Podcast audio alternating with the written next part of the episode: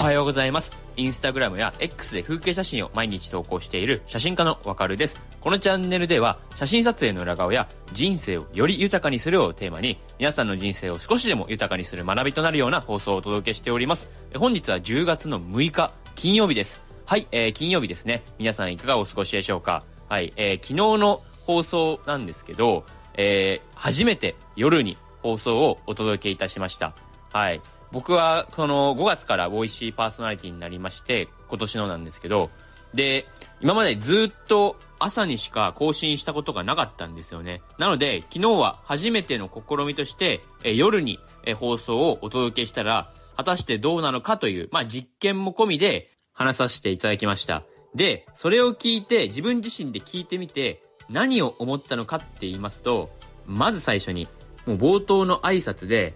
どうも夜に初めて収録している写真家のわかるですっていうこの挨拶、めちゃくちゃうぜえなって思いまし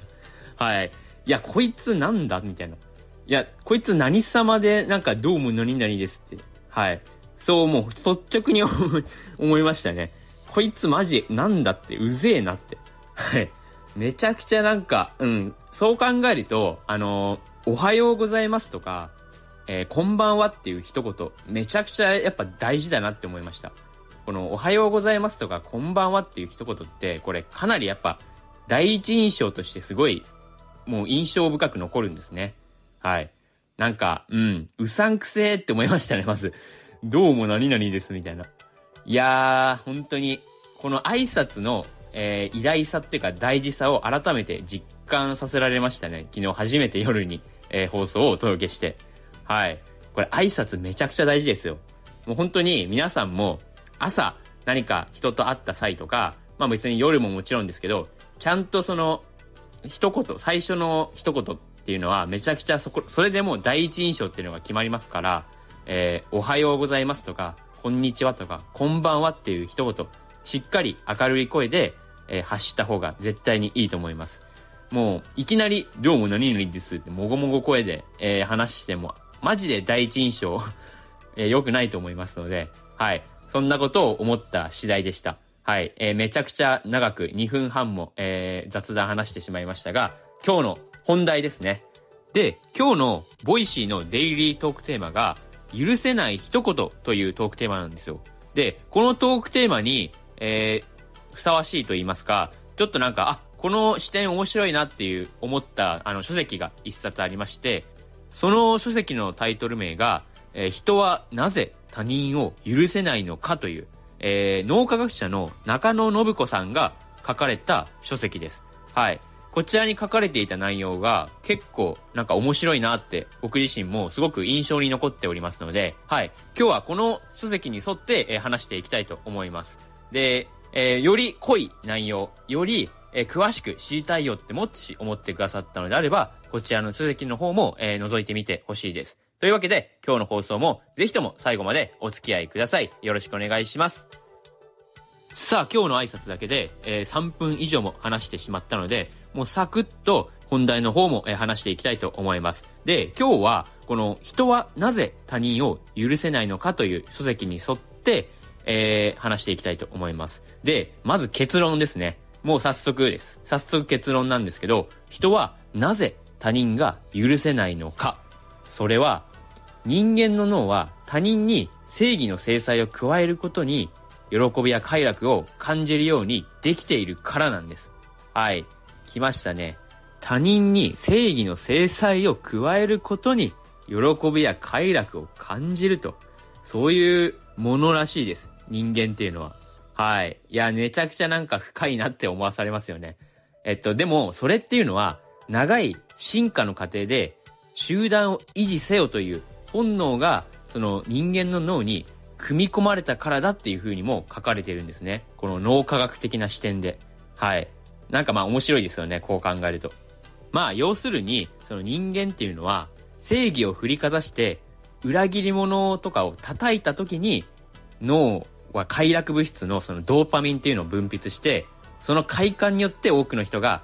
正義中毒になってるらしいんですよ。正義中毒です。もう中毒っていうのはいろんな種類があると思うんですけど、もう人っていうのは基本多くの人がもう正義中毒となっているみたいです。はい。なので、まあ、その背景として、えっと、日本っていうのは、あの、地理的な条件によって、災害とかが起きやすいっていうことがあるじゃないですか。もう地震とか津波とかです。はい。まあ、地震とか特にですよね。日本はもう本当に地震大国だと思います。で、そういった背景があることから、その日本人っていうのは比較的社会性が高いという、いうこととか、あと、思いやりがあったり、まあ、人と人との結びつきが強いという側面があるんですね。で、なので、この正義中毒に陥りやすいという、まあ、ある種デメリットみたいなことも抱えているといった、まあ、そういう背景があるんですよ。日本のまあ海に囲まれたこの地形っていうのも実は関係しているっていう視点、なかなか面白いですよね。で、今日のこのデイリートークテーマの許せない一言というテーマに絡めて言いますと、あの、まず許せない一言っていうのは、まあもちろん人それぞれによっていろいろあると思いますけど、まず大前提として、あの、人格を否定する、要するに他人の人格を否定するような言葉っていうのはもう議論の余地がないほどに絶対にこれダメなことですよね。っていうか、うん、もうありえないというか、まず許せないどころではないっていうか、もう当たり前にこれはもう、えー、いけないことですよね。人格を否定するような言葉です。はい。たとえ、例えば議論が白熱したりとか、あとはその対立したりとか、言い争いになったりとかしても、相手の、まあ、他人の人格を否定するような一言だけは絶対に発してはいけないというふうに強く思っております。まあめちゃくちゃ当たり前なことを言ってるんですけど、もう、うん。これ人格を否定するような言葉を発した時点で、もうその人が悪いです。もうその人が負けです。もう基本的に。何か言い争っていたとしても。はい。もうそれくらいに思っていいと僕は思っております。で、そうですね。あと、これ書籍にも書かれていた内容なんですけど、あの、例えば炎上をしている他人とかを叩くコメントとかには、えっと、まあ、今言ったみたいに人格攻撃をするような人が多いんですよ。で、こういったその人格否定みたいなことに関するコメントっていうのは、まずもうそもそも議論の余地がないっていうふうに言われてるんですね。なので、もう基本すべて他者を下げるだけが目的のコメントにありふれているので、もう全く、え、そのコメント欄っていうのは、えー、参考にならないんですよ。その炎上している時のその、まあ、炎上している、まあ、何かに対するコメントっていうのは、はい。もう本当に、なので、そういったコメントを見て、なんか思い悩んじゃうっていう人が、まあその他人目線で見ても結構多いんですけど、まあそれは本当に炎上した内容とは一切関係がないんですよ。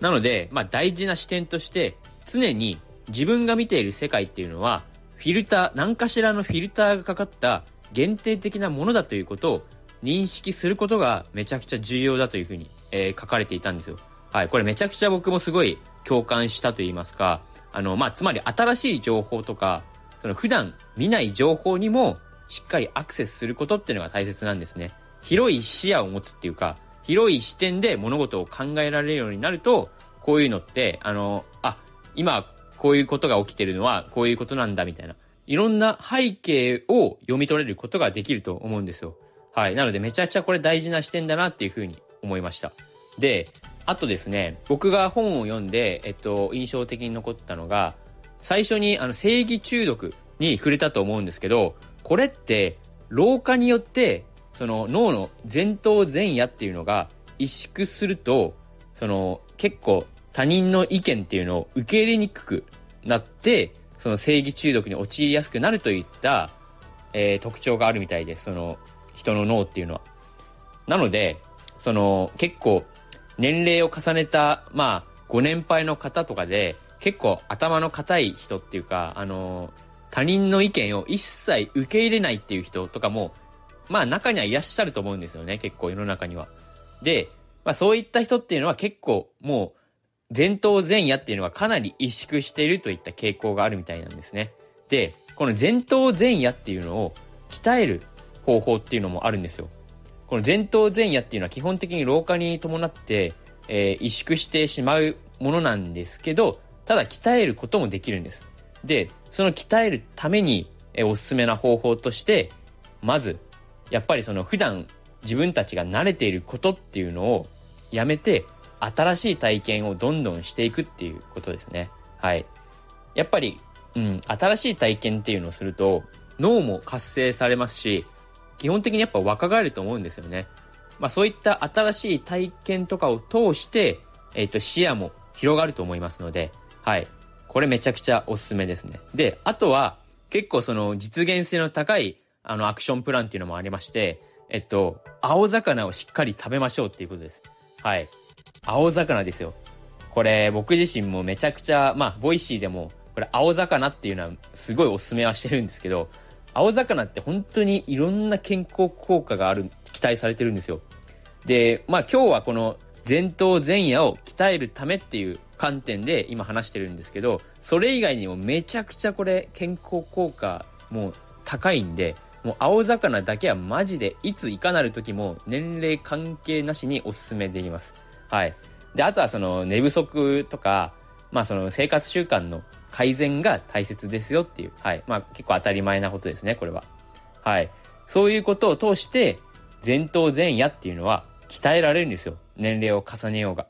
なので、今話したその前頭前野を鍛える習慣っていうのもしっかり取り入れつつ、で、最終的に、まあ一番これが大事なことっていうか大事な考えなんですけど、自分にも相手にも一貫性を求めないっていうことがめちゃくちゃ大事っていうふうに書かれてるんですね。まあつまり、お互いが完全でないっていうことをしっかり認めて、お互いの考えの背景まで考えるっていうことが大切なんですよっていうことです。はい。まあ、そう要するに他人の考えの背景までしっかり、えー、隅取るっていうか、しっかりその物事の背後に隠された問題っていうのを、えー、想像する力っていうのがめちゃくちゃ大切だと、えー、僕自身も強くこの放送を通して、えー、お伝えしたいというふうに、えー、感じました。はい。いかがだったでしょうか。このえー、中野信子さんという脳科学者が書かれた書籍、人はなぜ他人を許せないのかという、はい、この書籍めちゃくちゃいろんななんか視点が深まるような書籍ですので、ぜひともこれ気になった方は、えー、チャプターにリンク貼っておきますので、そちらから覗いてみてはいかがでしょうか。はい、というわけで本日の放送では、人はなぜ他人を許せないのかという書籍を参考に話させていただきました。今日の放送を通して少しでも人生を豊かにするようなきっかけを聞いてくださった皆さんにも与えられたのであれば、とても僕は嬉しく思います。というわけで今日も最後まで放送を聞いてくださりありがとうございました。こんな感じで毎朝リスナーさんの人生をもより豊かにできるような放送を短めにお届けしておりますので、ぜひともチャンネルのフォローよろしくお願いします。えー、今日は少し長めの放送となってしまいましたが、えー、最初の雑談でも触れた昨日の放送、昨日の夜ラジオも、まあ結構人生をより豊かにできるような放送だと思いますので、ぜひとも、えー、こちらの方も、えー、聞いてみてほしいです。えー、昨日急上昇にも、えー、載せていただきました。はい。というわけで、えー、今日もまた一日頑張っていきましょう。えー、土日に向けて素敵な金曜日をお過ごしください。それでは今日も良い一日を。